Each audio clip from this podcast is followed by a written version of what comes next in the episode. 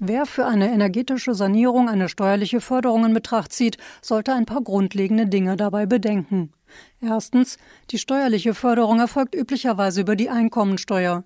Sie greift erst, wenn die Sanierungsmaßnahme abgeschlossen ist, die Rechnungen bezahlt sind und die Steuererklärung gemacht wird. Zweitens, der Förderweg über die Steuererklärung lohnt sich nur für diejenigen, die auch viel Einkommensteuer zahlen würden.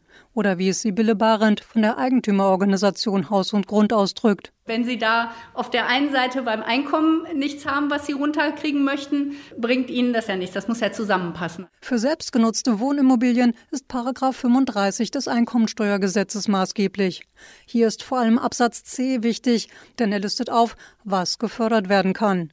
Allerdings muss man die aktuelle Fassung im Blick behalten. Es ist zum Beispiel jetzt neu die Förderung von neuen Gasheizungen rausgefallen und ein paar andere Dinge, die jetzt auch bei der Bundesförderung für effiziente Gebäude grundsätzlich rausgefallen sind, sind eben auch beim Klimabonus rausgefallen. Klimabonus, damit gemeint ist Einkommensteuergesetz Paragraph 35c.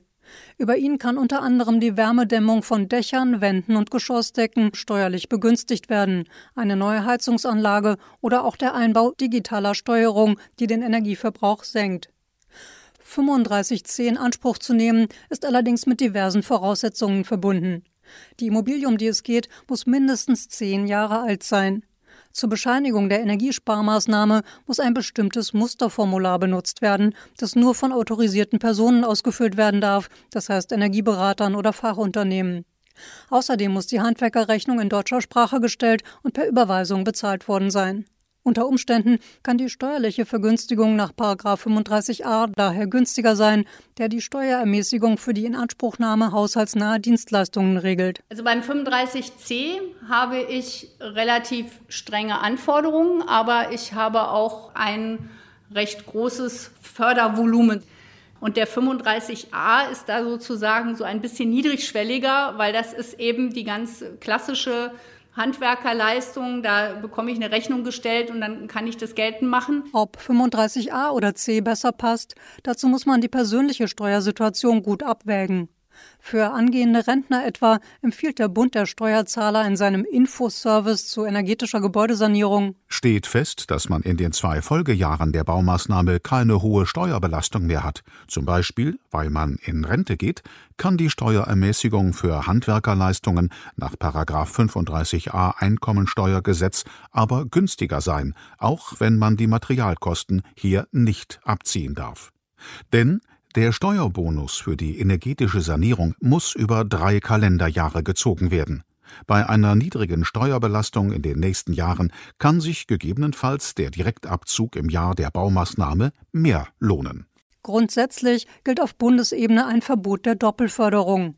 Das Bundesfinanzministerium schreibt dazu auf seiner Internetseite Eine Kumulierung der steuerlichen Förderung für dieselbe energetische Sanierungsmaßnahme mit anderen Förderprogrammen des Bundes ist nicht möglich.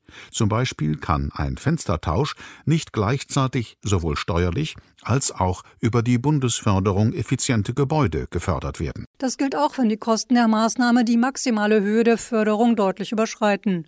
Allerdings gäbe es durchaus Varianten, in denen ein Kumulieren aus steuerlicher und anderer Förderung erlaubt sei, sagt Sibylle Barend von Haus und Grund. Es ist ja zum Beispiel auch denkbar, dass Sie mit einer bestimmten Förderung nicht Ihre gesamten Kosten abdecken können und es bleibt eine Spitze übrig. Und da ist es dann zum Beispiel denkbar, dass hier noch eine Landesförderung oder eine anderweitige Möglichkeit auf kommunaler Ebene greift.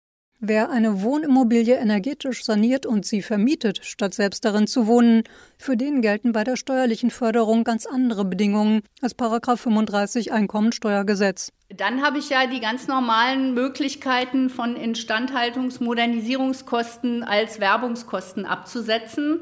Da bin ich ja in einem ganz anderen Bereich dann. Einmal natürlich die Abschreibungsgeschichten und in dem Zusammenhang eben auch entweder sofort absetzen oder eben über einen längeren Zeitraum das dann abschreiben. Das ist dann eben nach der Einzelmaßnahme zu beurteilen. Das Alter der sanierten Immobilie ist in diesen Fällen nicht relevant.